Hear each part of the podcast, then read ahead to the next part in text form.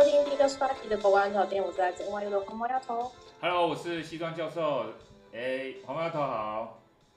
哎，各位观众朋友好。大家好，大家好。对，哇，六十八集了，我们又又迈入一个一个里程碑。对，六十八集听起来是一个很大的数。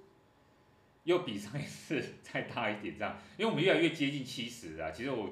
其实七十好像也还好，对不对？但不然我还是会有点紧张，紧张，因为我不知道我们能不能继续做到七十级这样子，因为感觉压力好像越来越大。做到七十级的感想那种。做到七十级就会觉得说，以我现在的状况，我就觉得说好像撑过来了。哦，然后过最难的感觉。对，就是觉得说，呃，因为我们现在时间大家越来越越忙嘛。那所以能够录音的时间本来就就比较小一点，少一点这样子，嗯、对。而且暑假也快结束，我也快去纽约了。啊，对，那你你那个机票时间是什么时间回去啊？你要不要跟大家介绍一下？哦，是下礼拜一。下礼拜一吗？嗯。对，下礼拜一的飞机。下礼拜一的飞机，哇，怎么感觉就 一下子就等于是。那我们哦，对，是我们下一次看是我们是礼拜一之前录音，还是等你回到纽约之后录音了？对。对，有可能会比较比较，可能要么就是可能又有代班小天使，不然就是可能要等到我回纽约，就是再看安排这样。对，我们我们等一下再再讨论一下这样子。所以对，因为下周会非常的忙。嗯。那你实习，哎，这样说实在，你实习也过了好也也好好好一段时间了，对不对？你你现在有什么新的新的感想吗？实习，诶，我觉得这个实习它的有趣的有趣的部分倒是还好，但是它我觉得这个实习工作呢，它不是它的内容，就是它本身让我理解到的一件事情，它让我理解到工作都是很无趣的，对，工作都是非常无趣的，但是呢，呃，一直学新东西这件事情是有趣的。所以你那个工作里面是有学新，是听是没有学新东西的，听起来是这个。没有，就我工作之中是有学新东西，但是我个人得到一个新的人生的体悟，就是工作本身是非常无聊的，就是你你要从工作中找快乐是很难的一件事情，但是如果你的工作就是还是得有让你学习到什么的话，其实就比较不会这么痛苦，因为我觉得。就是因为我我我我已经可以从那种上班的过程中感受到一个上班的人，他每天都一定被迫要几点几分起床，然后就只为了赶去哪里哪里，然后上班。对，那种心情是，哎，本来就很不符合人的那种本能嘛，就是人都是好吃懒做的嘛。然后然后就是突然要这样子，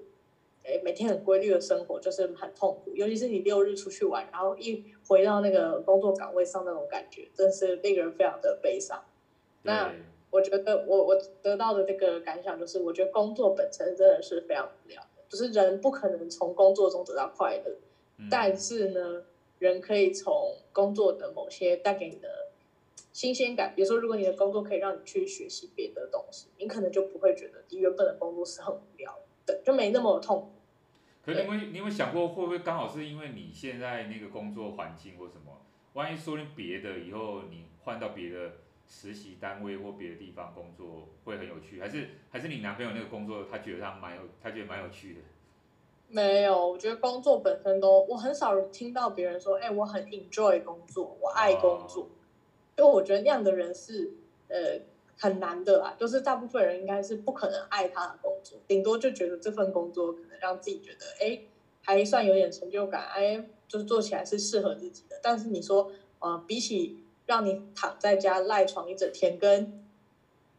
呃八点就到办公室，然后坐一整天的人，我觉得人还是会选前者的。对。那你有跟你男朋友讨论过这个事情吗？有啊，我就问他说：“你觉得你上班有趣吗？”他就说：“上班好，但上班就是为了赚钱。”就我们两个都很实际，这样，所以就是就是要说这样的薪水是很棒的，所以要上这个班。但是如果人能够选择的话，想必就是没有人是。如果你今天是一个财富自由的人，想必很少人会还为自愿自的工作，这样觉得啦。了解，所以大家就是反正就是 大家希望你现在也希望财富自由，就对，了解。就我觉得呢，工作就是赶快，我们就好好工作，然后之后赶快财富自由，就不用这么累。对，我觉得这工作之于我的意义，就是他为了要让我可以买我喜欢的东西，所以我还是会有快乐的动机在。可是如果哪一天我财富自由了，我一定不会工作啊，想也知道。对，就是我得到了一个体悟。哎，怎么办？一开头就就非常的社畜的发言，但是我不得不说，我觉得我的工作已经比大部分人轻松很多，因为就是写写 code，然后拿的钱又不少。但是说真的，就是我还是觉得工作是不是很快乐的，就是不会带给人人类极致的快乐。当然，耍废、吃美食、旅游才是能让人最快乐的事情。就像老师你去的这几天，哎，听说你去了很多地方。哦，你有你有在看我们 IG 是不是？对，我有在追踪。哦、对啊，追踪我们自己的粉专。其实我我是我是为了要让我们的 IG 的内容能够稍微再多元一点、丰富一点啊。不然的话，你说，诶，我其实没有，我其实说在我没那么爱拍照的啊，而且那个，呃，我也不是，我也没有在不太用脸书的人嘛，啊，然后因为昨天，像我昨天我们去那个。昨天去一些地方，因为现在都是你师母在长进嘛，她会帮我拍嘛，她就会说 很很少人，很少人是女生在帮男生拍照，然后就是就是还要那个，因为我要想要挑一些照片啊放上去，虽然说我现在还是没有露脸嘛，我们还是用一个用一个大熊的那个头那个，不过我们还是会摆一些 pose 啊，或是或是干脆就不要拍人，我们就拍食物啊什么的，其实是想要用这个来引诱，看有没有多一点的。听众诶喜欢我们的节目，然后可以去呃去推广。那诶所以说那个我就想说，诶刚好上一周你那个黄毛丫头就上一周有有有说你跟你男朋友去那个高雄嘛，然后去跟那个什么无所事事小海豹照相。那我就想说，嗯诶好啊，那也不错啊，就刚好趁这个时候跟跟你师母也去嘛，好就带大家出去走一走，不然他他都在埋怨说我平常都在工作这样哦。所以说呢就是。就大家去看，就还不错，因为我们我们那天其实想要安排一些行程，不过一一方面天气真的也蛮热，所以我们就先去 IKEA 啦，然后后来 IKEA 完之后，稍微呃我们接近傍晚吃个饭，我们才去，所以是晚上才去照，照那个。哦，那会比较。就是比较没有那么热啦，感觉上比较没那么热，对，而且我们是平日去，所以就不用人挤人。啊，我们就不用跟很多，其实其实人还是不少。然后我觉得，哎，高雄它旁边，它就是爱河旁边有一些很像小公园还是步道，我觉得还蛮好走的。因为我们因为我们是一直从那个桥嘛，它你还记得吗？那个桥上面就可以拍一个，然后在下桥有一个还蛮宽的一个步道，然后对机车什么都不能进去的，然后你就这么走，然后就就就拍拍了一些呃照片给大家看，这样子。所以那、啊、你有帮师母拍吧？有有有有帮他拍，啊，我们也有也有合照这样子。哦，那就好。对，呃，晚上当然还是会稍微曝光一下，我说那个灯光的问题。不过，呃，看到那个实体，觉得还是蛮可爱的。啊，哎，无所事事小海豹，还有还有什么？还有还有海豚吗？我忘记。呃，还有企鹅，企鹅，企鹅，企鹅，对，我刚刚私底下跟你讨论，就是反正它有好几。而且我跟你说，他就有人问我说，你知不知道那个企鹅的名字叫什么？我心里想说，哎，对，我记得我那时候在爱河，就是我坐那个爱河的那个算是导览船吧。然后我记得那一只企鹅的名字超爆长，叫做 PP Mini 什么什么什么可爱小企鹅，反正我忘记了。就就它名字真的是大爆长，反正什么 PP Mini 什么的，反正听说它非常红。但是我完全没有用过它的贴图，所以我就觉得很妙。只是我们那一天因为风比较大，所以它那个头都会一直往你没办法照相的地方转过去，就你照不到它的头。你知道它是照，它的头就转到另外一边了。那哎、嗯，你是不是你是不是你是做什么？你是坐那个游艇？哎，不，你是坐那个竹筏那种是，是？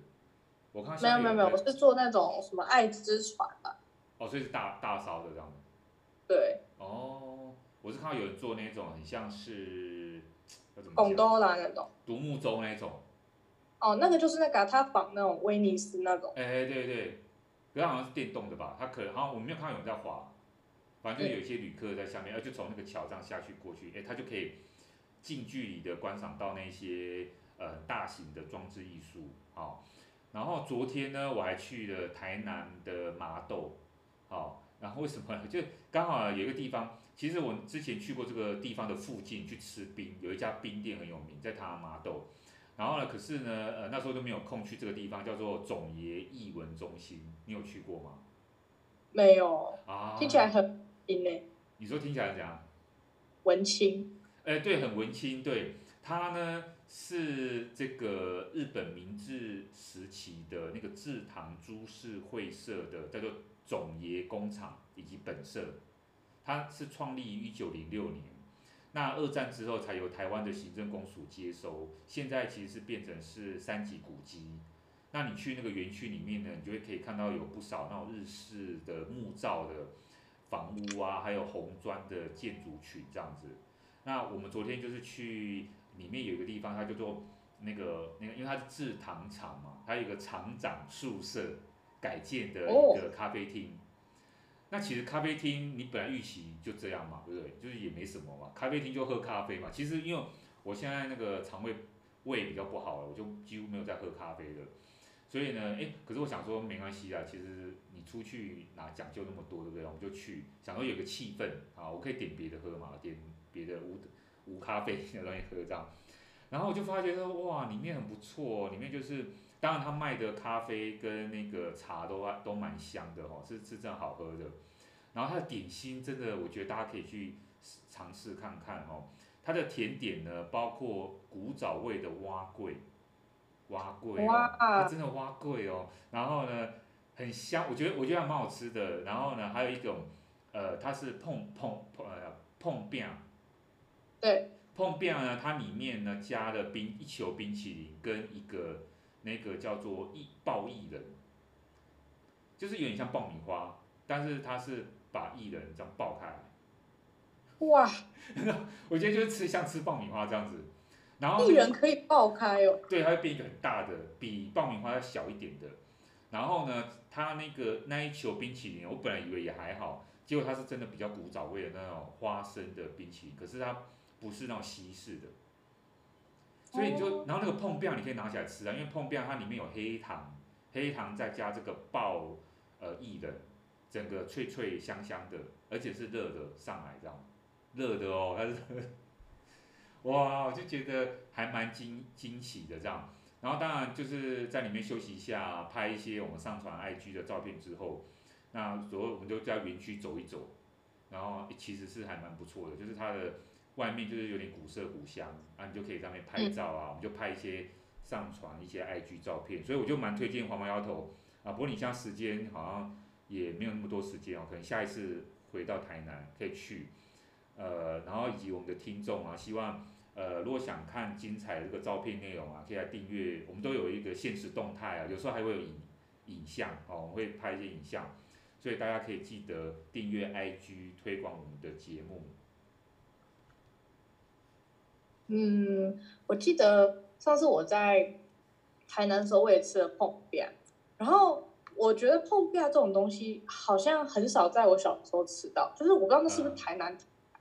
然后我就买了几个回来，就是给我阿姨他们吃。然后那个碰饼它里面就是，因为我不知道是不是有观众人不知道碰饼是什么，我刚才在想，我到底要不要解释碰饼是什么？可以啊，可以。我觉得我还是解释一下，反正碰饼就是它里面是空的啊，对对对，就是它什么都没有。那个时候，那个时候我我。啊，对我买，然后就觉得说，嗯，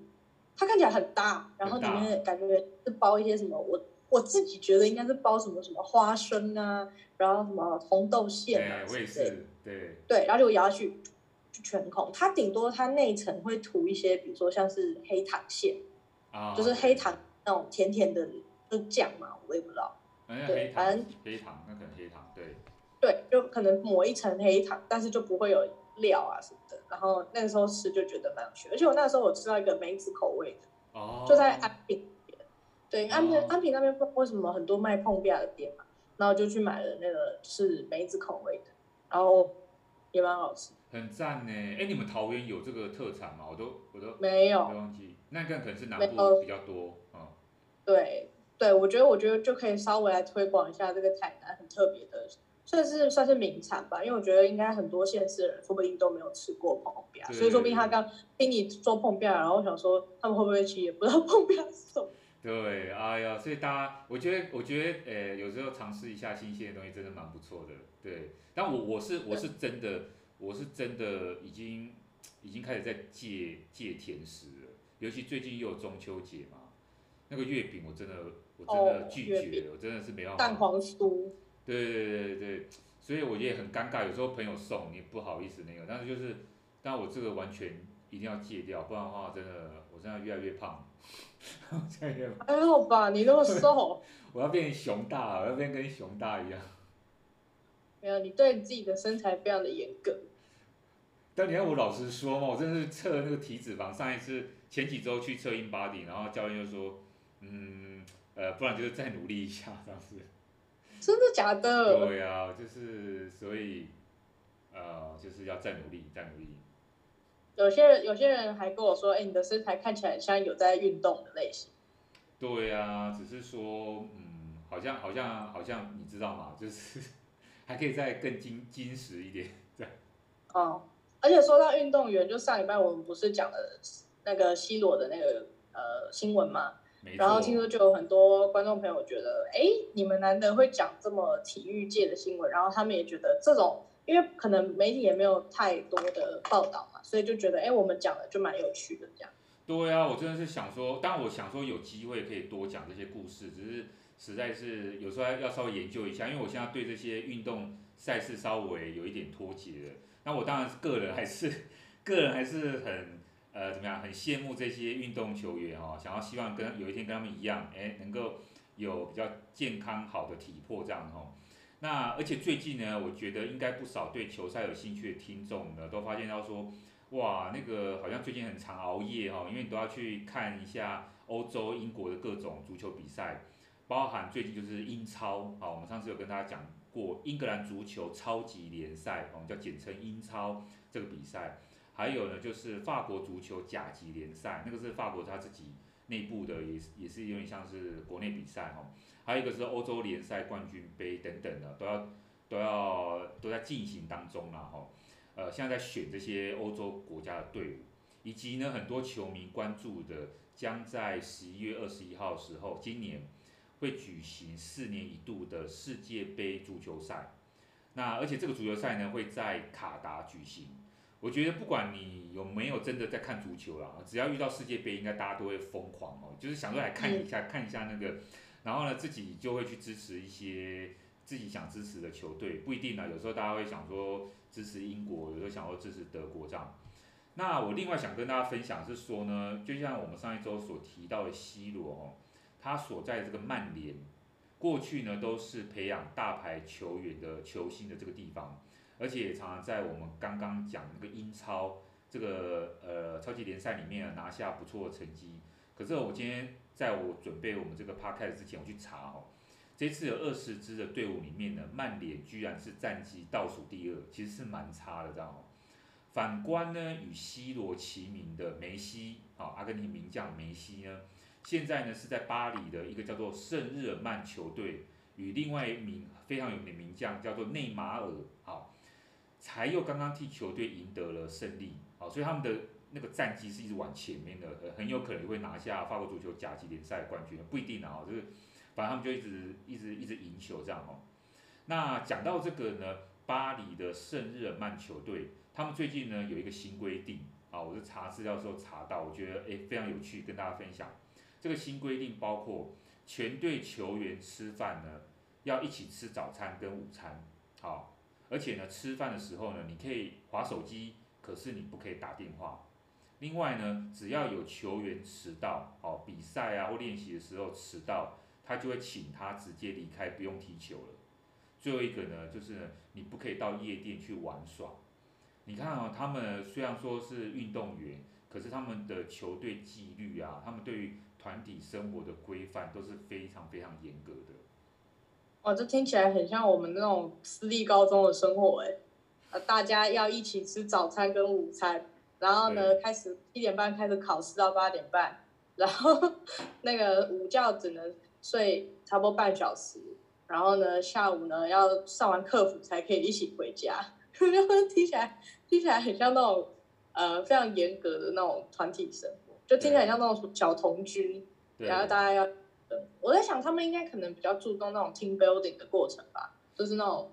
要要是大家是一个家庭的感觉，倒不一定是那个纪律本身有多重要，可能就是想要让他们活得像是有一个归属感，就可能这个团体的行动模式就代表我自己个人的一个生活习惯，好像不这样做，有一天我自己也会觉得哎不自在这样。而且你刚刚你刚刚一开始讲到你那个工作，你有没有发觉到说，其实我们去工作或是像他这个打球啊，你都要有团队的精神，你要能够跟别人一起工作，或者是跟别人一起踢球。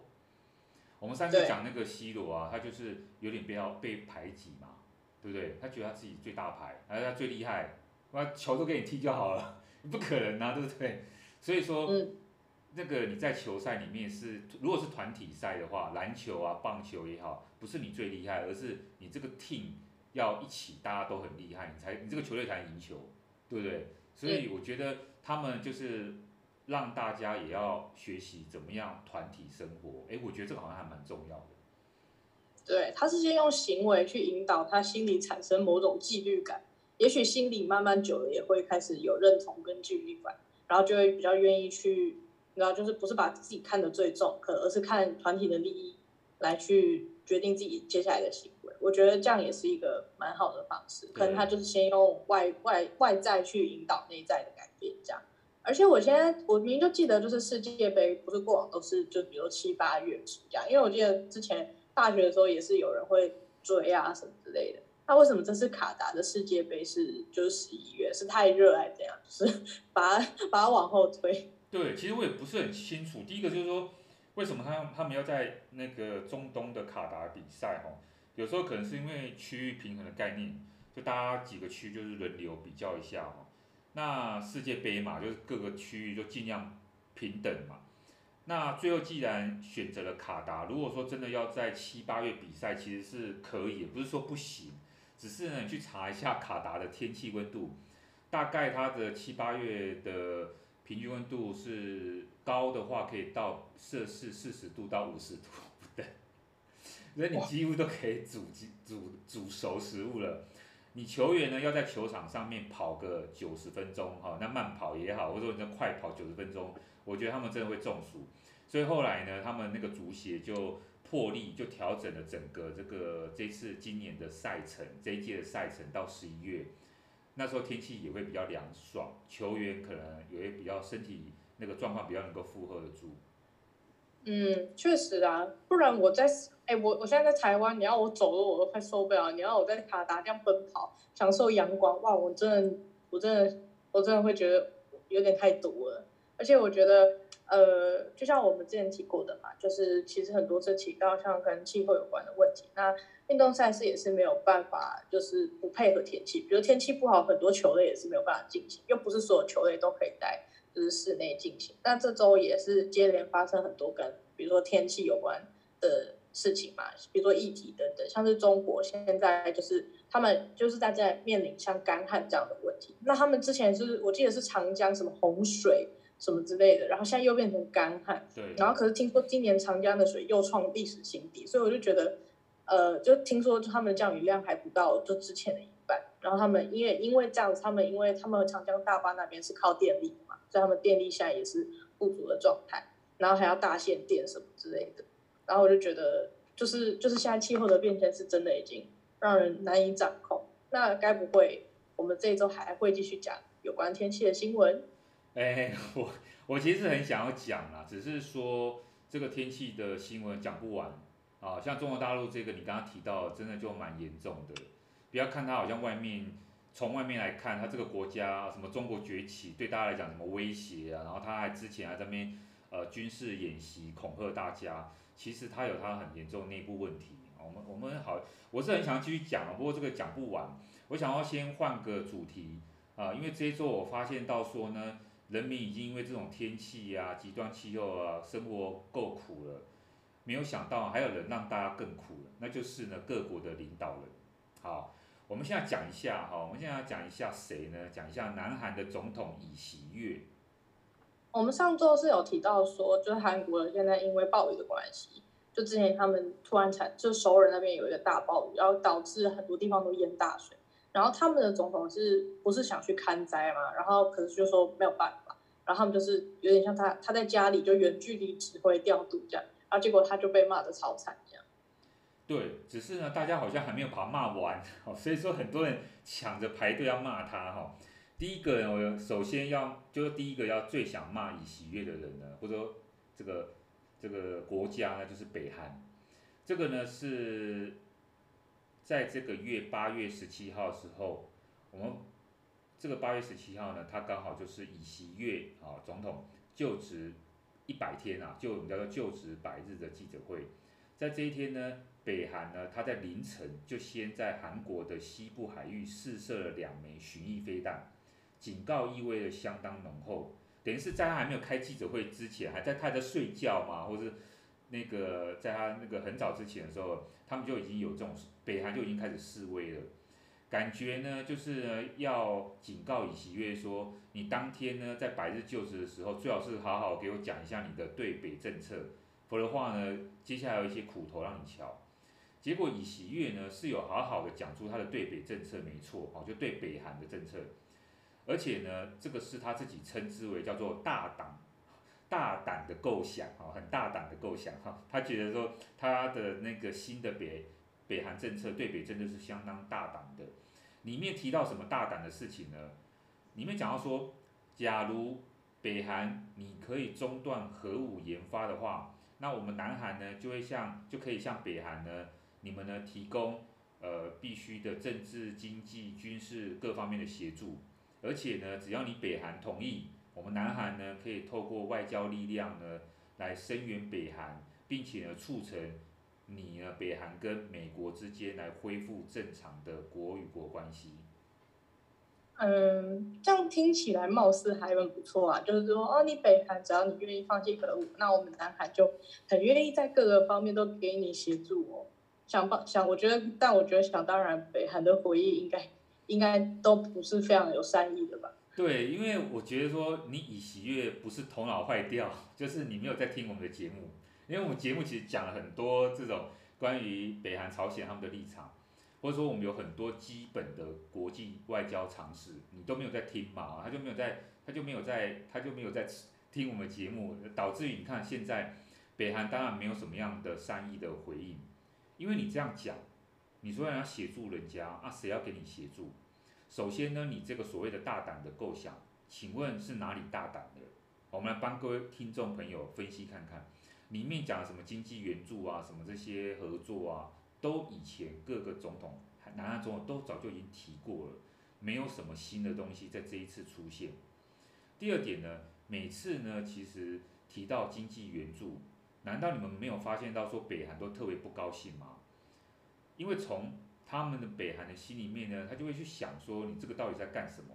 是在施舍可怜我们北韩人吗？你们还要援助我们？啊，如果我们北韩真的接受了，不就是承认说我们比较贫穷、比较落后吗？问题是，这个呢，北韩呢，他们从他们的观点来讲，他们就是反对你们南韩这种资本主义制度。他们会认为说那种资本主义制度是会腐蚀人心的，对不对？好，所以这个是第二个。第三个呢，最后一点，南韩每次都说，只要你们北韩放弃核武啊，然后我们就可以怎么样怎么样怎么样。可是问题是呢，对于北韩来说，我放弃核武，不就是在等着你们南韩和美国联手来宰割我们吗？再傻的人，我觉得都不会这样做了，何况是北韩人呢，对不对？哈，所以。北韩的领导人金正恩，他的妹妹呢金宇镇，在那个尹锡悦发表他这个什么大胆构想的隔天，他就出来说话了。他说啊，南韩尹锡悦所提出来的什么援助经济援助计划的构想，简直是愚蠢至极。在金宇镇呢官方的声明当中，他是这样说的：想要利用经济合作来换取北韩的核武计划，是尹锡悦呢。这个人他个人的梦想和希望，但是北韩意识到这个梦想和希望是很幼稚的，因为没有人会用自己的命运来交换玉米饼。嗯，我觉得这样听起来就很明显，就是北韩就是不会接受南韩的条件嘛。而且我我觉得尹锡悦的那个提案听的，就是连我都觉得就是很啼笑皆非。他是不是就是比较没有什么上过一些，比如说课啊，就比如说像基本的外交常识，不然他怎么会就就是提出这些毫第一毫无新意，然后第二根本毫无可能，然后毫无建设性的一个提案。这样、啊、没错，黄毛丫头，你不要忘记了，李喜悦是学法律的啊，哦、很多学法律的。对嘛，法律系好啦，他那个联考第一名嘛，他都是大家心目中的理想的职业嘛，对不对啊？不然就医师啊，就是那个不是医师就是律师，对不对哈？那那就没有那好吧，那都当总统的，可是呢，他们都没有，的确他们就是像你讲的，他没有上过课啊，因为他没有什么这样一个训练，他只知道去怎么样去理解法条等等之类。其实除了北韩官方不给以喜悦好脸色看，南韩人民自己也是受不了这个总统啊，我跟你说。根据最新的民意调查显示，南韩民众呢对尹锡悦的不满程度呢持续扩大。刚上任的时候呢，尹锡悦他大概是有五成左右的满意度，现在呢已经剩下大概不到二十五趴的支持度了哦。而且呢，还有高达六成的民众表示对他尹锡悦的这个施政百日非常不满。尹锡悦现在才刚刚上任一百天啊。这样的一个表现哦，实在真的是差距太大了，我觉得。那我跟在这边跟各位听众分析啊，其实从他的过去这一百天所做这些事情，我会发现到说，他其实是多重因素造成的。有一些当然不见得是可以直接怪罪于他，可是有一些真的是我觉得尹锡悦本人要负很大责任。三个因素跟大家分析哈，第一个因素就是呢，物价持续高涨，没有错，我觉得这个是不管是哪一个总统当选。他都会面临到这个问题，而且他很难马上解决，因为一百天，你如果真的可以解决的话，那当然大家都会对你很满意。可是问题是这是不可能嘛？哈，这个物价高涨到什么地步呢？吃一碗面从原先的一百五十块台币到现在要两百块台币了。然后呢，我们最近有一部很红的那个韩国的剧，我不知道那个黄毛丫头有没有听过？他是那个叫《非常律师禹英禑》，好。这个禹英禑律师呢，他很爱吃一个东西，叫做海苔饭饭卷。这个海苔饭卷呢，也从过去一条五十元台币，变成现在一条要要价七十五元台币了。好贵。对，那你说选民他会不会生气呢？当然会，对不对？好。第二件事情就是他的人事任命案，尹锡悦他的人事任命案非常糟糕。尹锡悦其实他刚上台的时候呢，应该说上台之前，大家都对他寄予厚望，觉得说他是检察官出身。可以用某一种方式来去实现政治上已经失去的公平正义，结果没有想到，尹锡悦他在用人上面有一点刚愎自用，我们这样讲，也不是呢，而且也不是真的选贤与能。其中最为人诟病的一个任命案就是，他的教育部长呢，他任命了一个这个教育部长呢，叫做呃朴顺爱，啊，这个教育部长。这个朴顺爱呢，他本来是首尔大学教授啊，听起来应该是蛮不错的，因为首尔大学毕竟是韩国第一学府，而且这个教育部长呢，呃，他就是一个大学教授，好像也蛮符合这个，就是你也算是呃专才专任，对不对哈？他做这个部长好像也绰绰有余有余，结果没有想到尹锡悦呢，在他任命的时候，不经国会听证会。而且呢，也不跟在党协商，尹锡悦就强行要任命，导致于呢，后来人家在党啊，还有媒体去查，这个所谓这个首尔大学的教授朴顺爱，他呢原来有酒驾的背景，他有酒驾的记录，而且呢，他还涉嫌学术论文有舞弊问题啊，比如说重复投稿，以及呢，他好像在首尔大学的时候有欺压学校助教的丑闻。尹锡悦呢？诶，他明明就听到这些消息，他也还是不管，执意要任命。结果怎么样呢？这个教育部长一上台，果然就出事了。好，这他就这个朴顺爱，他一上来就推动一个一个很争议性的一个提案，要把南韩小学生的年龄，小学入学年龄下修到五岁，就说五岁你就可以入小学了。理由是什么？让小朋友可以提早上学。然后呢，你就可以提早毕业，然后就可以提早就业，这样就可以解解解决所谓的少子化问题。那我请问一下黄毛丫头，这个到底是什么逻辑 哈？我自己都听不懂，那南韩民众怎么会听得懂？所以结果是什么？朴顺爱做不到三十四天，就自己自动请辞下台了。我觉得，我觉得他整个逻辑就出了一个很大问题。我第一，少子化根本就不是因为小朋友太晚上小学造成的，小朋友少就是小朋友少，跟小朋友提早就是上学失去童年到底有什么有什么特别的关系？我觉得这南韩这社会本来就是比较注重升学嘛，然后应该说，我觉得比台湾再极端蛮多的。本来很多家长就是怕小朋友就是呃输在起跑点，所以就拼命把很小的小朋友就送去学才艺或者是学那种就补习班这样子。我觉得如果南韩政府不但不去就是去矫正这样的话，你比如说去倡导说小朋友应该要拥有他们玩乐的童年啊，玩乐的时间等等的。然后他反而去，就是还要立法规范，说哦，小朋友确实五岁就可以上小学，然后而且都没有经过任何讨论就想要推出，他们也没有经过那种民众的那种，因为我不知道哎，公听会嘛，可以让民众去对于他们这个政策做更多的反应，然后就提早让幼童去呃推出这种让幼童去就读的这种政策，那难怪这个教育部长就会做不下去了。没有错，不过我跟听众大概解释一下，如果你真的去看喜悦他的百日的就职点点演说。你会看到说，他跟很多的领导人一样，都有很强的企图心，然后呢，呃，给人民想要有一些希望啊，告诉大家说他在一百天之内，呃，做哪些呃很不容易的事情哦。其实他有展现很多他的政绩。那毕竟韩国总统的任期，我们老实说，他有他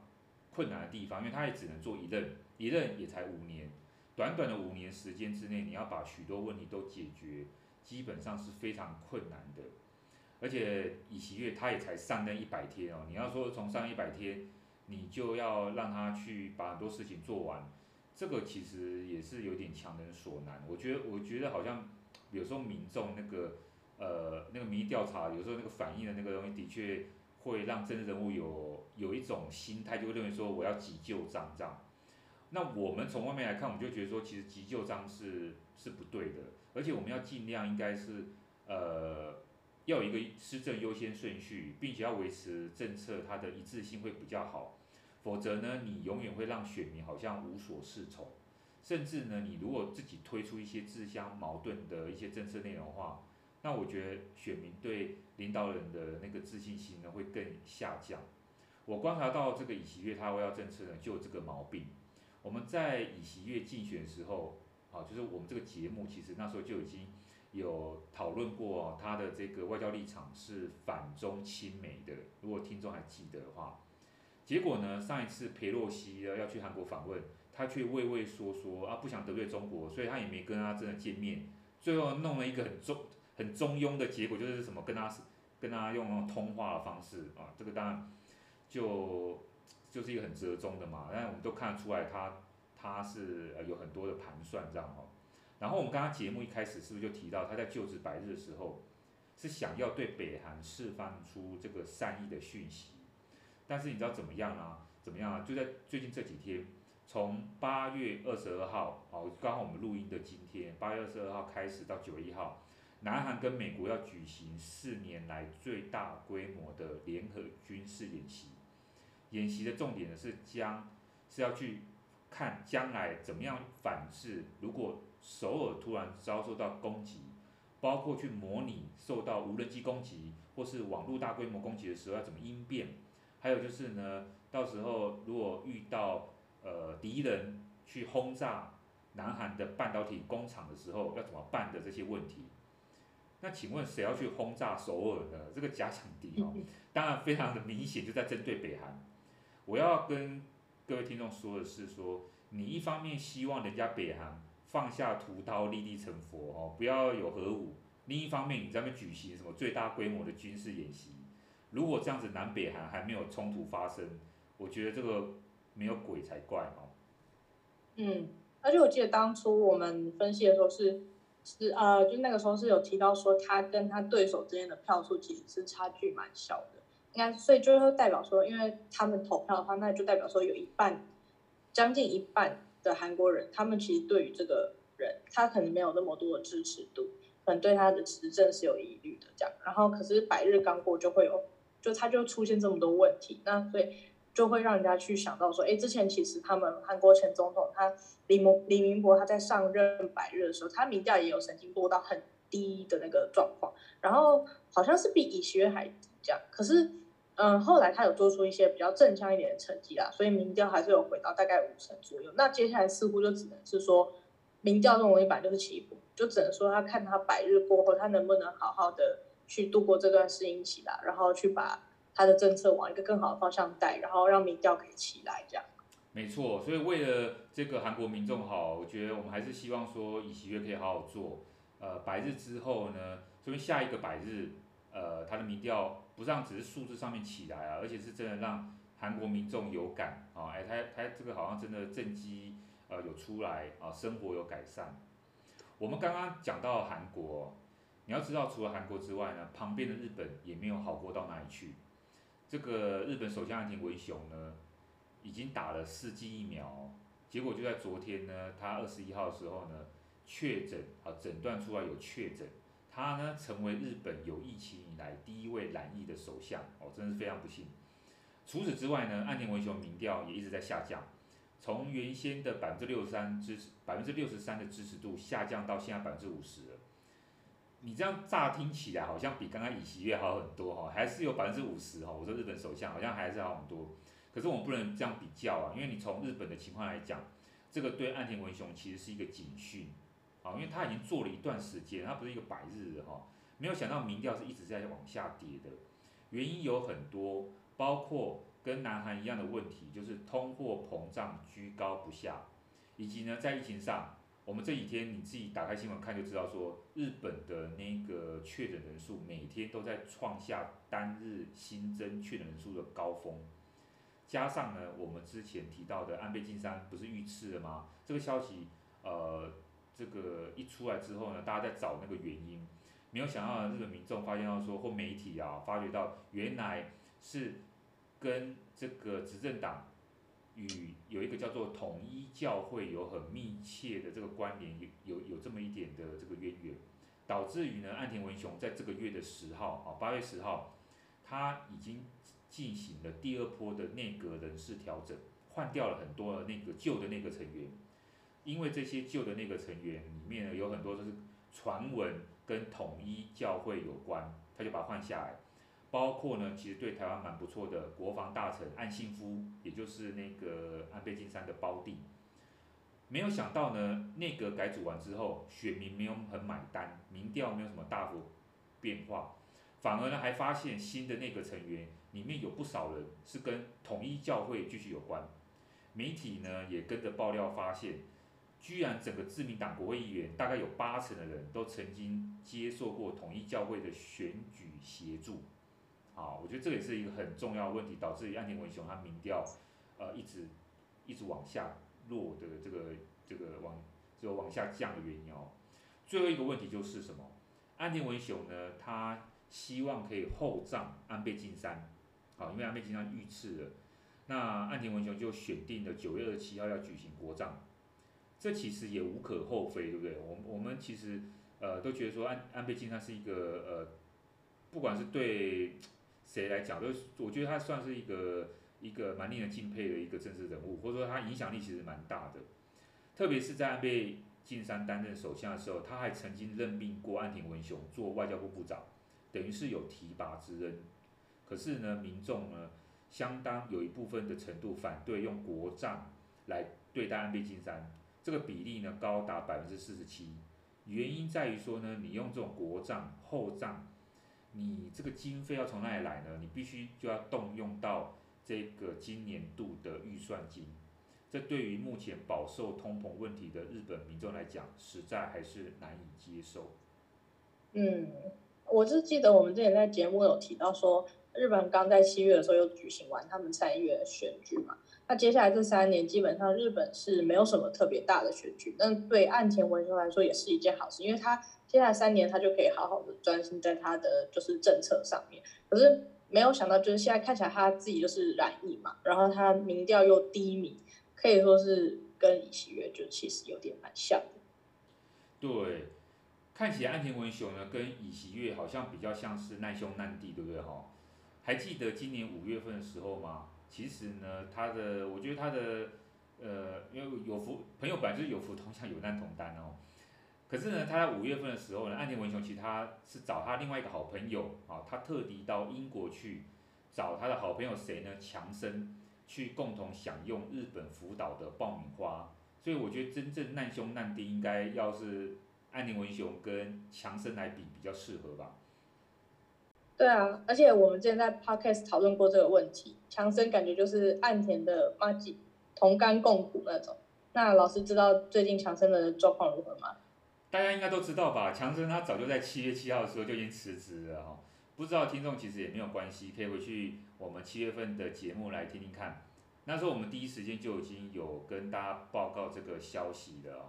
理论上呢，首相辞职了，应该要马上下台才对啊。但是因为强生他是在自己的任期之内辞职，所以他所属的这个保守党还是国会最大党，以至于呢，他们党目前呢，只要做一个动作，就是重新选举一个党主席，让这个人来接替强生就好。所以说，他们过去这几个月呢，这个保守党呢，就在如火如荼的做这个党内的选举。目前最后两个最有希望的候选人是前财政大臣，我们之前提到的苏纳克，以及现任的外交大臣特拉斯。本周啊，就在此时此刻已经开始进行了呃保守党的党员投票，大概也要到我记得是九月二号，其实投票完，可是因为他可能要计票什么之类的。我们可能要到九月五号才会知道最后谁会胜出。目前似乎看起来呢，特拉斯的胜算远远大过于苏纳克。不过呢，我今天想要讲的重点呢，不是说谁会胜出，我们可以到时候九月五号的时候要跟大家来分析。今天我想要跟大家回重新回到强生身上，否则以后呢，我不知道还有没有机会可以讨论他了。虽然强生他现在已经辞职，但是呢，毕竟他现在还是看守内阁。所以说，我个人觉得说，本来你就是应该当一天和尚就要敲一天钟，偏偏呢，强生觉得他不是和尚，所以他没有要好好跟大家敲这个英国的大笨钟，因为怎么样？他觉得他是最聪明的，你知道吗？强生过去这个月都在干什么吗？嗯，因为他现在还是首相啊，好像就是在当首相，不然他还能干嘛？他就是在休假哈、哦。对强生来讲呢，暑假就是应该好好休息的这个时间，所以哇，他把自己当学生呢。对，他觉得他有寒暑假，八月初的时候呢，他已经休假过一次，还不够哦，现在又要休第二次假。有民众就在最近看到强生正在和他的太太 right now 呢，在希腊雅典的一个小镇过着甜蜜的两人时光，已经没有在管英国到底发生什么事了。但是你看哦，最近的新闻就在二十一号的时候，英国最大的这个叫集装箱的港口菲利斯杜，好，它是翻译的名称哦，它有个港口叫菲利斯杜，这个地方呢展开了为期八天的罢大罢工，对英国的经济呢将带来可能严重的重创，因为呢菲利斯渡港口是英国最繁忙的这个货柜港，有将近半数的货柜都是从这里进出，这里的这个工人呢。他们主要是因为不满意公司调薪的幅度不够，所以就发动了工会大罢工，大概有呃接近有两千人呢，我记得印象中两千人加入这个大罢工的行列。而英国政府在干嘛呢？强生明明就是对一个看守内阁，对不对吼？但是他现在心已经不在办公室了，根本不想要理这些事情。英国唐宁街的内阁办公室却说，他们会密密切关心罢工的发展。并且必要的时候呢，采取紧急措施。但是大家都知道，其实唐宁街目前什么事情都不能做。据说强生在面对这些通膨啊、罢工问题的态度，他是主张留待继任者来处理就好。那现在怎那现在怎么办呢？你现在真的要等到继任者来处理的话，最快也要到九月五号了，等于是有几乎快两个月的空转期了，而且。你这个九月五号的新首相上任，你不用时间摸索吗？我觉得英国民众真倒霉，他们可能还要再折腾一下子了。嗯，而且我记得我前阵子才在新闻上看到，他不只是现在你说港口这个罢工，他之前铁路也在罢工。因为我记得罢工有一段时间，英国本来好像本来就是一个，呃，我觉得他们工会实力算是蛮强大的一个国家，所以就是。他们那种罢工都真的很大规模，就是可以突然即时性，然后就是很多人突然一起不上班。然后我记得我那个时候看到一些访问，那时候就是有些民众被问到说：“哎，罢工的感想。”我可能觉得他们都习以为常，好像现在这个世界也不能再乱到让他们更绝望那种感觉。他们就反而觉得 OK，就 take it easy，然后就就看有什么什么办法还可以回到家这样。所以我就觉得，其实英国英国人也是蛮辛苦的。没错。其实我觉得民主国家的领袖他都面临到一个很大的压力来源，就是你看哦，像刚刚我们讲到英国、日本啊、韩国，它有内部的，那当然也有它有外部的压力。我们刚刚提到的韩国就是一个很重要的例子哦，内外加剧的这个压力。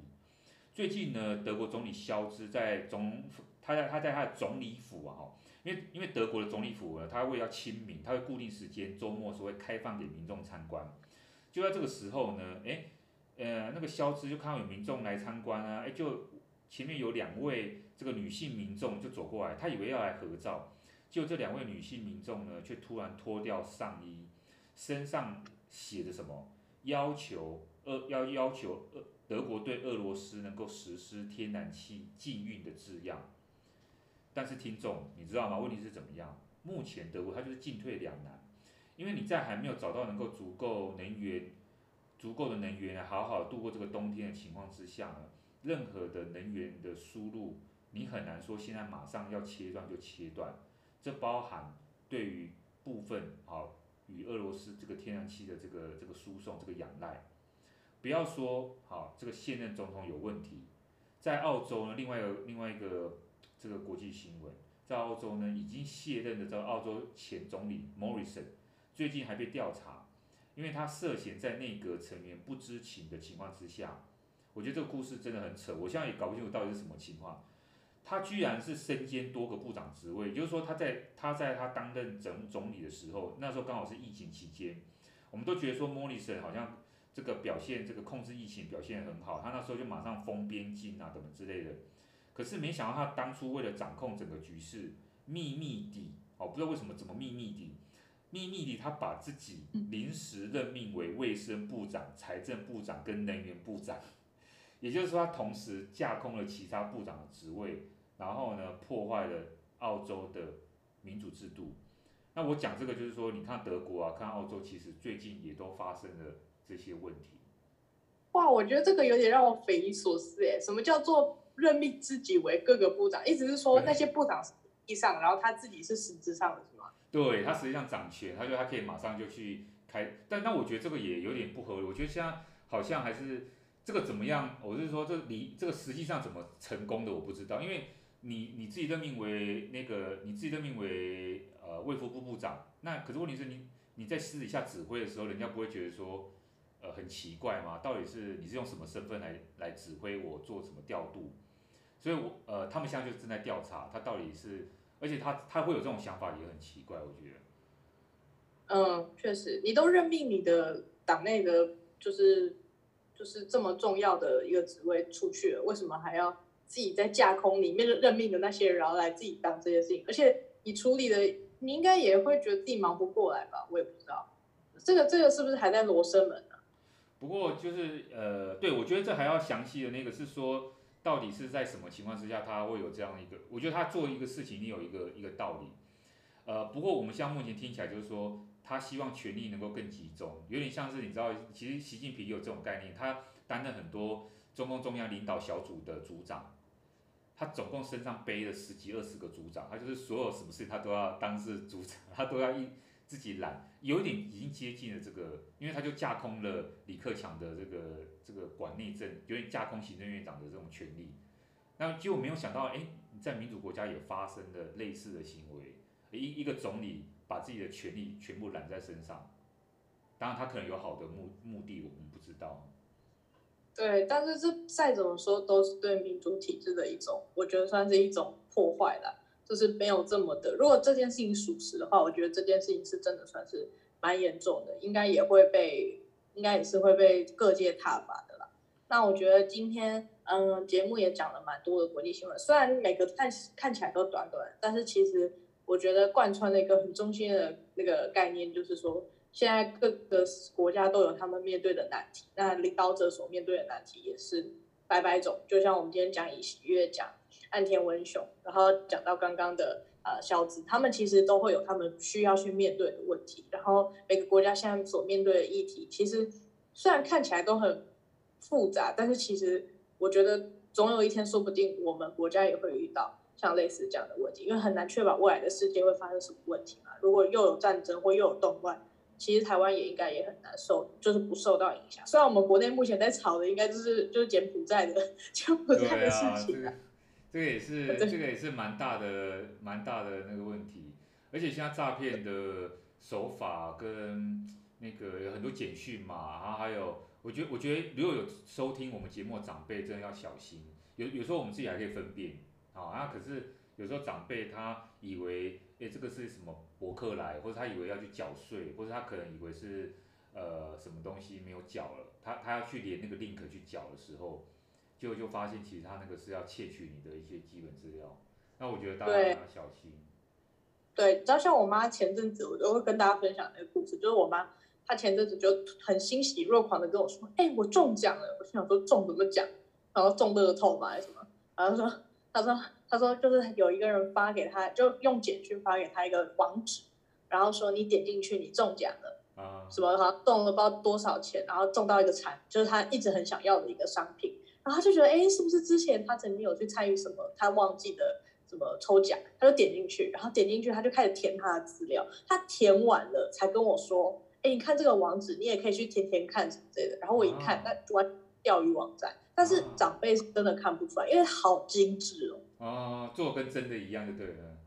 对，这真的很精致，连年轻人都会愣一下，想说哇，也太精致了。虽然我们有分辨能力，但是不代表长辈是可以在。然后他们，他们对于他们来说，手机也是一个正在努力上手，然后正在努力用他们生活的一个工具。很多时候，他们不会知道钓鱼网站跟真正的网站的差异在哪。只要类型做的很像，博客来那个样子做的很像。说真的，他要你输入你的个资来去查询你的订单，你很快说不定输出去你的个资就泄露了。没错，可是我觉得很危险。对啊，所以我觉得就是只能说，就是希望大家就是还是要注意啊，尤其是家中有长辈的话，真的是。呃，可以多多的告诉他们说，当你需要一些呃，就比如说收到一些奇奇怪怪的简讯，可以先就是传到家庭群组，可能请大家帮忙看啊，或者是把关什么的，就不要自己先去操作一些什么 ATM 或者是一些输入各自，类似像这样的行为，我觉得这样子会比较容易去防范一些被诈骗的风险啊。对，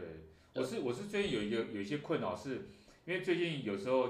呃，比较稍微像稍微有一点知知名度，然后有一些记者他会访，他会想要访问你，可他那个电话打来的时候，因为他不是我朋友，所以我不会记录是什么呃某某先生或什么那个，所以他他就直接一个电话号码来，可能是手机号码，可能是呃呃可能是呃公呃那个什么室内电话打来的零二啊或是零几这样子，那你说要接还是不接？因为有有有些时候有些电话接起来，他是那个银行的。或是有些电话接起来没有声音，他就挂断哦。那我觉得那个好像都是想要去窃取你的那些什么资料。而且我上一次呢，我就接一个电话，因为我现在想说，有时候记者电话还是要接，就是我想说没关系，我就接一看。如果是如果是推销，我就不理他，我就我就封锁这样子。然后我上次就接起来，他就说：“诶，请问是某某某吗？”他说：“你好，我这边是 Subway，你中奖了这样子。”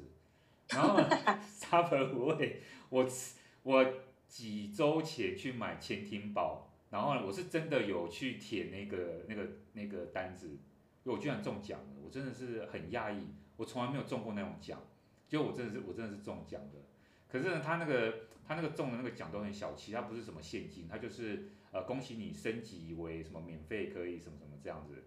所以我我今天就是去吃了潜艇堡，我我就确认我真的有升级，所以我就我就可以多一个什么汤啊，多一个什么。小东西这样子，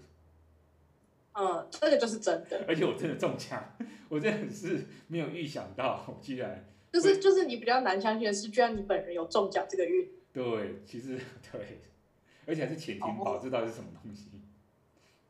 哎，真的真的，他不会有这种奖哦。对，你知道该开心还是还是不该开心？我也不知道要什么，我这心情非常五味杂陈这样。不过我今天还是去兑换的，因为就很很好很巧，我今天刚好就是。想说运动完就去吃一下这个前庭堡。嗯，对，我觉得我觉得对啊，健身完吃个前庭堡是蛮健康的，算是非常健康的一个选择。欸、而且你还可以刚好中，对，我就刚好又可以参加摸彩 中奖。对，这种这种就是还好不是诈骗，因为我妈我就一直跟我妈说，妈，你下次再看到类似什么，你就去买了某某，然后什么中奖，你还是先给我看过好，不然我真的很担心他就是乱填资料。对对对，不要随便点开。对，那今天我觉得也差差不多了，那希望就是大家喜欢今天的节目。那如果有任何的问题，要想跟我们讨论呢，或者喜欢我们在 IG 上新 po 的那个观光旅游的照片呢，都欢迎在下面留言跟我们互动喽。那第六十八集的国关日就在这边跟大家说拜拜喽，拜拜。